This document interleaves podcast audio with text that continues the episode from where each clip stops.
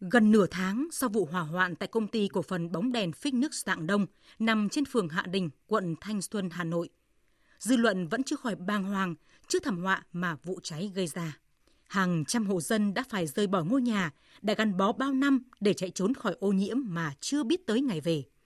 Còn doanh nghiệp, sau những dấu giếm thờ ơ trước sự khốn khổ của người dân sống quanh khu vực, giờ cũng đã phải trả giá bằng thiệt hại hàng trăm tỷ đồng, thiệt hại danh tiếng mà cả ngàn người đã gây dựng suốt năm sáu chục năm qua. Chẳng nói cũng biết, với một thành phố thủ đô như Hà Nội, bài học ấy là quá đắt.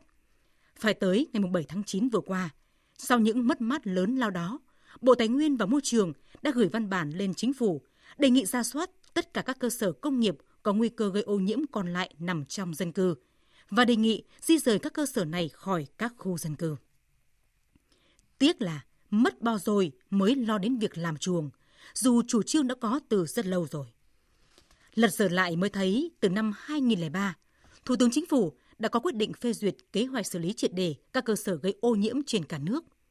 Hà Nội ngay trong năm đó cũng đã ra quyết định chuyển các cơ sở có nguy cơ ô nhiễm ra khỏi nội đô.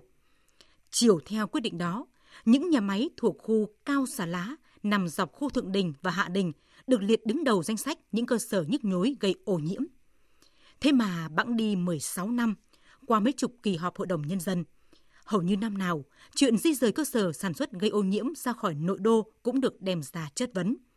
Nhưng rồi, các cơ sở sản xuất ô nhiễm ken đặc dân cư xung quanh vẫn không hề nhúc nhích, dù nguy cơ cháy nổ, phát tán ô nhiễm luôn cận kề. Chưa có nhà máy nào phải chịu trách nhiệm hay chịu phạt về sự chây ì có phần khó hiểu đó. Cũng chưa có trường hợp nào tỏ rõ sự quyết liệt của chính quyền thành phố với những doanh nghiệp cố tình ôm lấy những khu đất vàng, mặc cho cư dân sống quanh khu vực kêu trời vì ô nhiễm. Dư luận vẫn tiếc, giá như chính quyền các thành phố thực sự lắng nghe doanh nghiệp, đưa ra những chính sách khả thi cho việc di rời, thì đã không có những thảm họa như dạng đông, đẩy cả doanh nghiệp, hàng ngàn người dân và cả chính quyền cơ sở và một cuộc khủng hoảng khó có thể hình dung trước đó.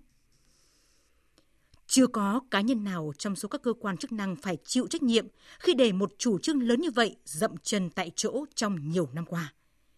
Khi chưa có cơ chế trách nhiệm, những chậm chế ấy là khởi nguồn của rất nhiều hệ lụy, với cái giá phải trả là sức khỏe, tính mạng của người dân và tài sản danh tiếng của doanh nghiệp. Muộn còn hơn không. Sau những vấp ngã, giờ là lúc các địa phương phải nhìn lại bài toán trách nhiệm để không còn những bài học đắt giá mang tên dạng đồng.